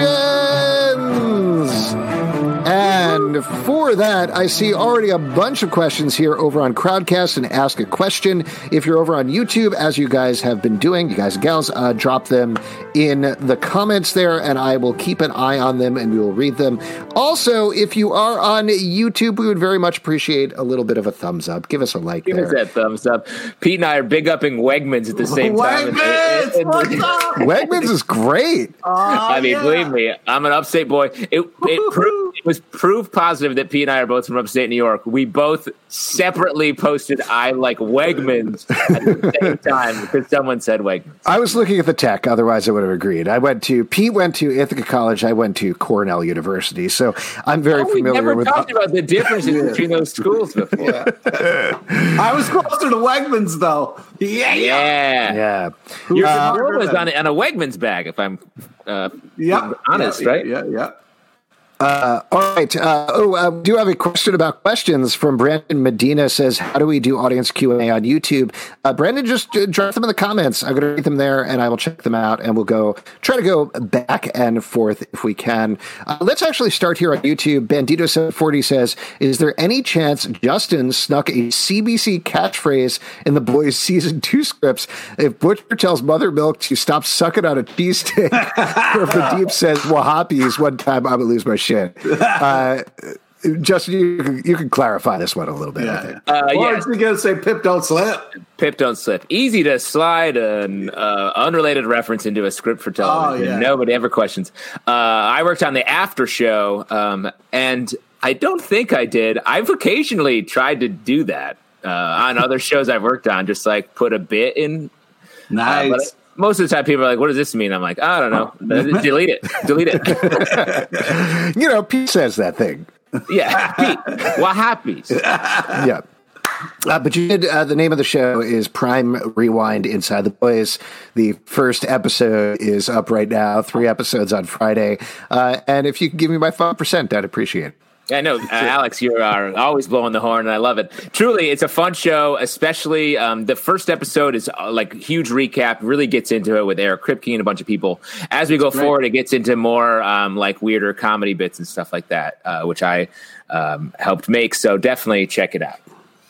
Uh, cool. Over here on Crowdcast, uh, we got a bit of a more serious one. Uh, this is from Mike Beneke. Says, I know this past Friday's shocking news saddened nearly everyone.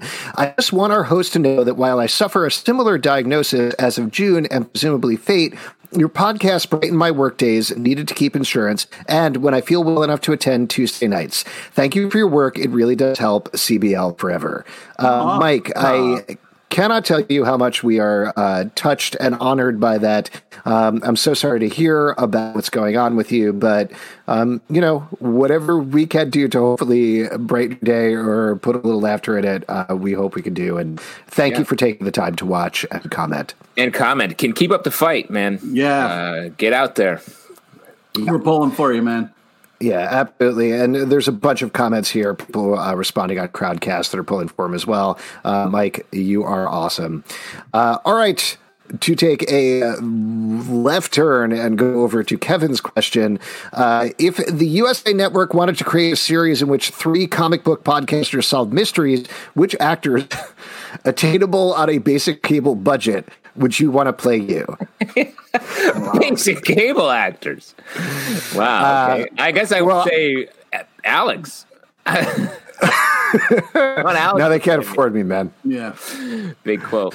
Uh, man, I would. Uh, who who's like a really janky actor who you can get on a basic cable budget? I'd say I'd like Thomas Jane to play me. I think. that would be Oh, No, they have to look a little bit like you. you can't uh, take the big. no, I mean actually, I've always thought if somebody who could play me on a show would be Joey Slotnick. Who's that? Joey Slot. He's been on a bunch of shows. I'll. I don't know. I'll try to see if I can find a picture. Uh, ben the Border Collie, the one guy from Superstore to play Justin. Yes, that's a good call. The guy was in Mad Men, um, and he sort of looks like me. My writing partner, longtime writing partner, is a guy named John Gabrus, who looks like uh, the other. Um, what's his name? Who ends up? Um, well, I won't spoil it, but um, one of the other copywriters in the Mad Men office, and they had a bunch of scenes together. And like, what the fuck? We're on screen. We're not getting anything out of this. ben Feldman is his name. That's correct. Uh, what about you, Pete? Who would you Who would you pick to play you? A bear, maybe? yeah, that'd be great. I would love that. Um, Just shave a bear's eyes. I was thinking for for Zalben, what uh, Chris, uh, Chris Gethard would be a good you. Yeah, Oh, thank you. yeah. I, I appreciate that. I think you're wrong, but I appreciate it. Uh, yeah, I don't know. Um, it's it's hard to. I, I don't have the kind of like mind to be like, oh, that guy would be perfect for me. There we go. Oh yeah, See, that's uh, What do you have this? You have this with you, Alex? yeah. I have a whole folder of pictures of people who look kind of like me. Wow. That's weird. I think it'd be That's pretty good. hilarious. Just We've as I was saying, like I don't think about this. You were like, well, I have a whole folder file full of people Yeah. who look just like We've me. never used this function, and Alex is putting up pictures of actors that look like him. We could be putting comic book pictures, anything, and Alex is like, "Oh, Yeah, that seems dip into complicated. my- The I, I've actually ran out of room on my hard drive. I only have pictures of Joey Slotnick. so uh, there we go. Great. Great use of technology. Yes, absolutely. Oh, uh, we got a, a couple. Wait, hold on. Here, over on YouTube. the tube. These are mostly comments about me. Uh, I guess uh, Paul Giamatti for me. Good. Uh, he's Jeff a great Lewis. actor. Jeff Lewis. Jeff Lewis. He's oh, who's Jeff Lewis? I was thinking of Richard Lewis. Yeah, I was thinking about the guy from uh, uh, Curb Your Enthusiasm. Yeah, that's Richard Lewis. That- more- more. that's who I was thinking of. That dude is Oh, yeah. old. yeah, there we go. Well, either way, thank you. I appreciate it. Uh, we do have another question here on YouTube. Uh, this is Ooh, from Ben OG. Linus from Lost. That's that's good for you, Alex. Yes, thank you. I uh, sat across him at a press event once, and it was very weird uh, because I definitely there was somebody who mistook me for him at one point.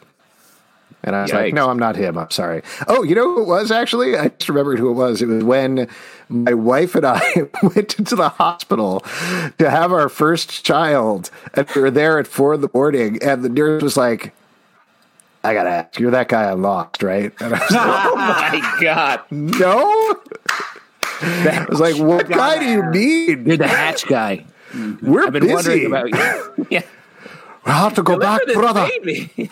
When she when she was like, "I gotta ask," you were like, "Yes, comic book club, that's me." Yes, Yeah. you know. Yeah, yeah. You're a big fan. Yeah. Uh, question here from OG. Tom wasn't asked the wasn't asked the question, uh, Scott, I assume. But do you think uh, Shazam Superboy Prime will be linked to his appearance in Death Metal? Uh, I'd say yes. It seems like they're telling one big Uber story, right? It does feel that way, yes. And as Scott said, he talks to all those guys all the time. Like, there's definitely coordination happening. Uh, this seems like uh, just on first glance potentially a trolling question, uh, but from Joe.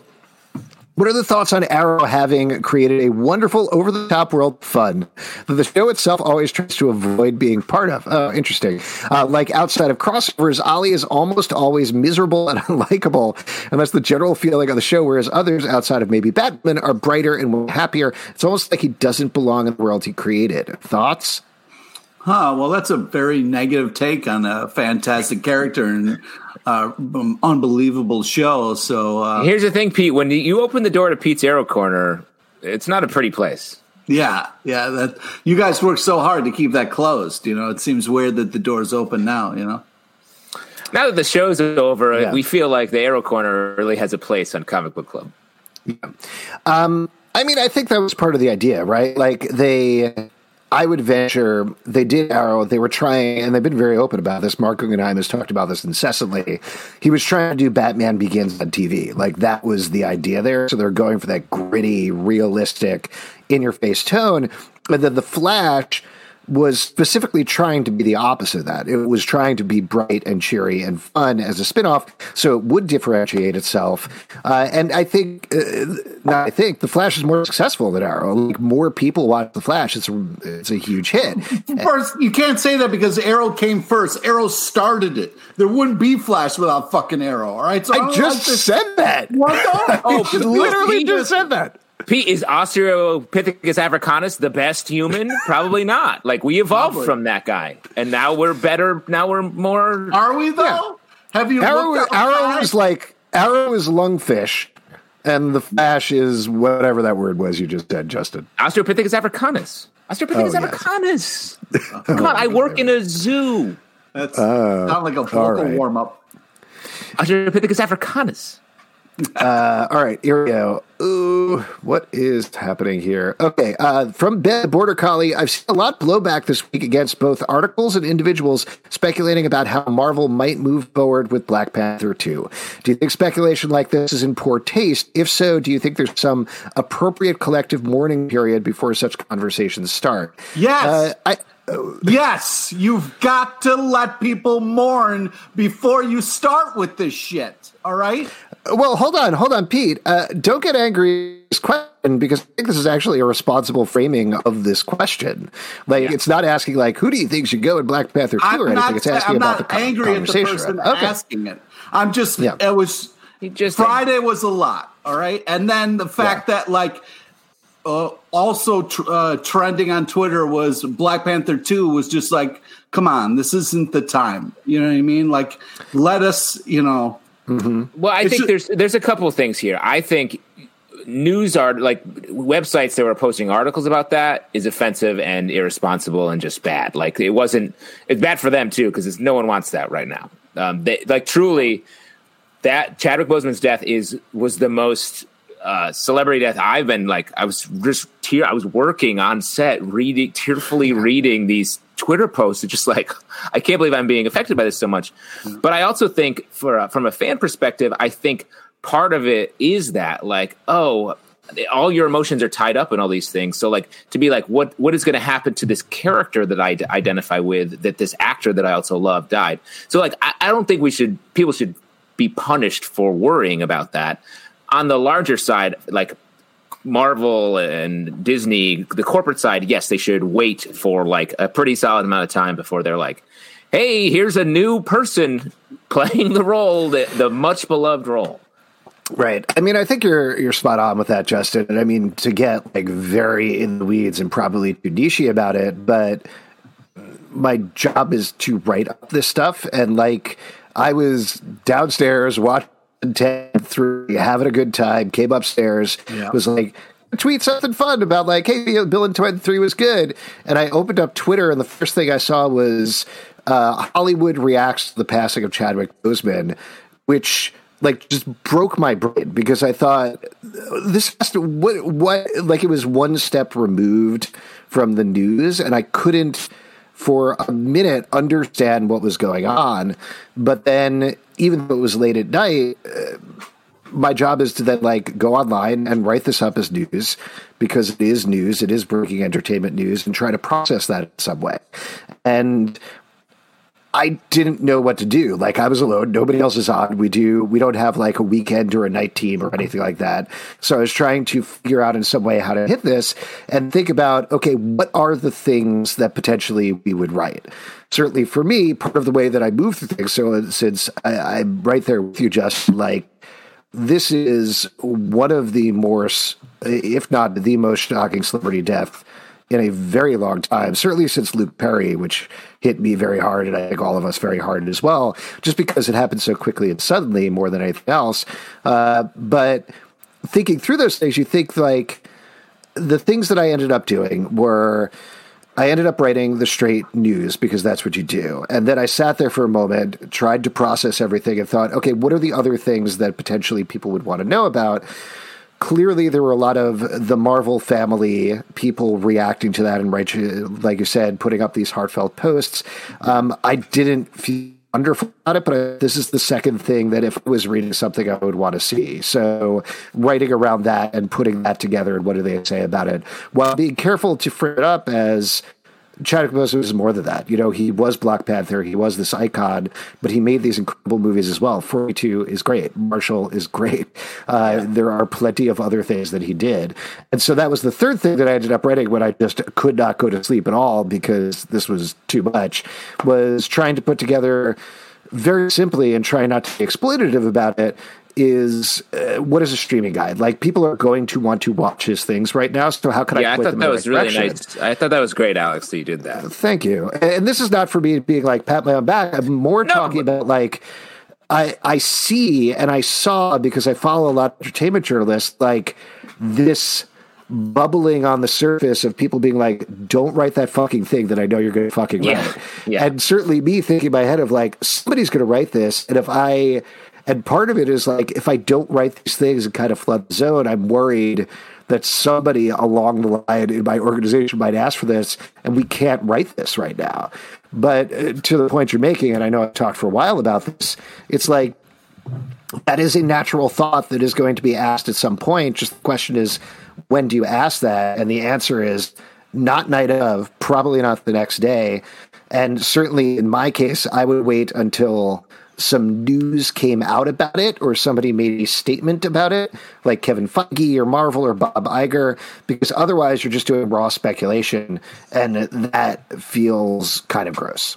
Yeah, but I, I do want to say I meant to say this to you earlier. Like I thought that post that you put up was so such a great, useful piece of information to have. Like, oh, here's where you can watch the movies, not just Black Panther, which you've probably that's seen a it. lot of times, but just like here are the other movies that you maybe haven't seen, where you can really get new eyes on this actor that now we won't ever see do anything again. Yeah, because the first thing I did was type in Chadwick Boseman on Netflix and Prime to be like, I need, I, you know, this is how I got to help grieve. That's that's how we cope, right? Like people cope in different ways with different things, and certainly when it's a celebrity that you don't know personally, you only know through the screen. You've probably never met them, even on a carpet or anything like that. The way that you relate to them is through their movies, through their TV shows. So that's the way that you want to remember them is by going back and watching those things. Um, so hopefully yeah. that was a very long way, but hopefully that uh, answered your question uh, some way. Let's go over to some other questions here. Uh, let's see. Oh, this is from Nick Kelly. Have you three ever tried to write something together? If not, what would you like to? Uh, no. I mean, I guess we we sort of wrote up a pitch for this as a TV show, but years yeah. and years ago. Um, and we did that together. But we, we haven't actually, tried to do like a comic or something, right? About um, us. Yeah, but did we didn't actually. Oh, yeah. Yeah, we didn't actually. That didn't work out. It didn't no, happen. It didn't. Yeah. no, it didn't. I mean, what could we? What could we do together? Let's do it. I don't know. Sitcom? I, don't know. I mean, yeah, we should write something and then you could line produce it and we'd be set. That's definitely not how it works. Yeah, like my three dads. It's like my two dads, but there's another dad. Mm-hmm. Three men in a little comic book. Uh, yeah, I don't know. We could do a sitcom. We could do do something like that. I think we could figure it out. Are you writing uh, it right now, Alex? Are you starting? Yeah, yeah. Open on three guys in boxes. I don't think the question was. Do we, we don't need to do it right now, yeah. but we can. We should. We'll just open the document. I like that, turns. Joe. The three Punishers. Ooh, uh, CT Cook says maybe a comic book club porn parody. That's a good idea. We'll start with that one. Nope. Pete will love it. We're very close. Uh, we, from, as we have on our, our Patreon, we have the um, tickle video um, pledge. Five thousand bucks. Somebody's got to do it. No yeah. way. Pete said he'd do it. No, uh, Pete, I Wonder Woman Pete says dead. No, it, no, he didn't. I wonder if there's three Jokers, will there be three Batmans to punch the Jokers, or will it lead to two Faces, four Penguins, five Riddlers, six Ivies, seven Scarecrows, eight clay Clayfaces, nine Catwomans, and a partridge in a pear tree? Yeah. Yeah. Yes. Uh, I think the answer is yes. Yeah. Yeah. We the only thing we can do is add more. Yes, exactly. I want to read the uh, book Zero Jokers. Ooh. um, this is from Edward Doherty. The last trade of Saga was released on September 19th, 2018. I have two questions relating to this. A, wasn't the period between issues meant to be only one year? B, without looking it up, oh boy, this is a tough test. Uh, without looking it up, can you remember what happened at the end of the last arc and how will this pause change? Story, especially considering BKV's experience with parenting, must be reframed as his kids grow up. Whew. Oh boy! Uh, I mean, the I, last thing I remember is like they were heading towards a sun or a planet or something like that, but maybe they're past that. That checks out. They were in space. No, I, if I remember, I mean, I don't want to spoil too hard, but um, yeah, there was a a character oh, died, man. I believe, at the very last, uh, and I won't say who, but it was a problem. It was fucked up. uh, yeah. Well, what do you think about the pause? Is it ever going to come back at this point? It's got to. It's, it's going to come back, I think. Yeah. Uh, but I think it, it's a hard time. I mean, bro, I don't know what Brian K. Vaughan's been working on, but it's a hard time to be creative for a lot of people. So I think there's that's only going to extend the gap. Yeah. Yeah, I hope it comes back soon. Uh, I would love to read it. Uh, this is from Shrushti. I don't know if you addressed this in the past, but Marisol Nichols, Hermione Lodge, has been fighting sex trafficking in her free time, which is being turned into a show. Uh, this is wild. This was there's actually a huge article about this over the summer. Uh, she in her spare time has been working with the police to capture sex traffickers.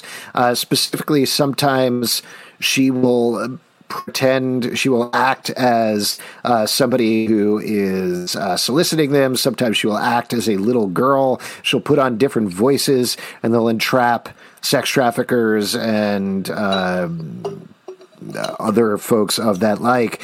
Uh, and now that is being made into a TV show, which Marisol Nichols is going to produce and potentially star in, uh, which is sounds like a plotline out of Riverdale. exactly, it's crazy that that's real. Maybe Riverdale is leaking into the real world. Oh, that makes yeah. sense. I mean, we've had had quarantine on the show. We've had quarantine here. Uh, Pete's dating a guy named Jughead. So like, That's there's true. lots of stuff there.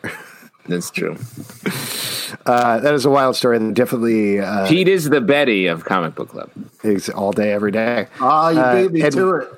Yeah, you got to be fast on this show, Pete. Eduardo says, following up on undiscovered country, do you think there's room? I don't know if this is a question for Scott me- or Seems for us. Uh, probably Scott. Uh, following up on undiscovered country, do you think there's room for more writing partnerships, in future series, or are financials too tough for this to be a trend? Uh, do you guys have any opinions about that? Um, I, I mean, it's. I think it's less about money and more like, like Scott said, like he likes writing with friends, especially something because I know when they were developing that book, because I think they talked to us about it on the cruise ship. If I want, to, Yeah, they did. Yes. they were te- teasing it pretty hard, but it hadn't come out yet. Um, and I think at the bar afterwards, and maybe they told us more about it uh, when we were watching that wild cover band, and not and paying for every drink because Pete and I didn't get the unlimited bar. Get the unlimited Get the unlimited wristband. bar. Whenever you go on a cruise, trust me, get the unlimited wristband. Related, never go out a cruise anymore. Yeah, Don't that's it. a fair. Also, definitely drink as much as you possibly can and sleep in the same bed with another man who is farting a lot. Hey, you're the guy who farts. yeah, he's worrying about himself. You're the farter. You're the Um, fucking. You're Uh, but no, it's like Scott like, getting back around a much more serious uh, attack. Uh, Scott said like it's about like um, bouncing ideas off of each other, jamming on uh, on a premise together, and generating this book as a team. I don't think it's who uh, who it's about Uh, the money. We got a question here from First Hand Up Guy. Could one of you, possibly Justin, please quickly explain the plot of Death Metal? I was a little lost during the Scott Snyder interview. Oof, that's Classic a hard one. pimp from First Hand Up Guy. First Hand up guy. Um, I, this one's hard because I don't know if it's none of it hasn't been revealed enough. Uh, Right. I mean, uh, I, I can say it probably not in a fun way like you would, Justin. But uh, the the short version is that the working with Perpetua, who is the mother of the multiverse, the Batman who laughs, has transformed all of Earth. Which is the linchpin of the multiverse uh, into his own dark design. So continents now look like big bats. Everybody's He's evil Batman from the dark multiverse, which is all failed stories, into the regular DC multiverse. And all of this is while Perpetua is off destroying all of the other multiverses in order to. Pro- I, yes, Eduardo says, sorry, Alex, it's more fun with Justin's recaps. Yes, it is. I know. I'm in the middle of it. I'm sorry.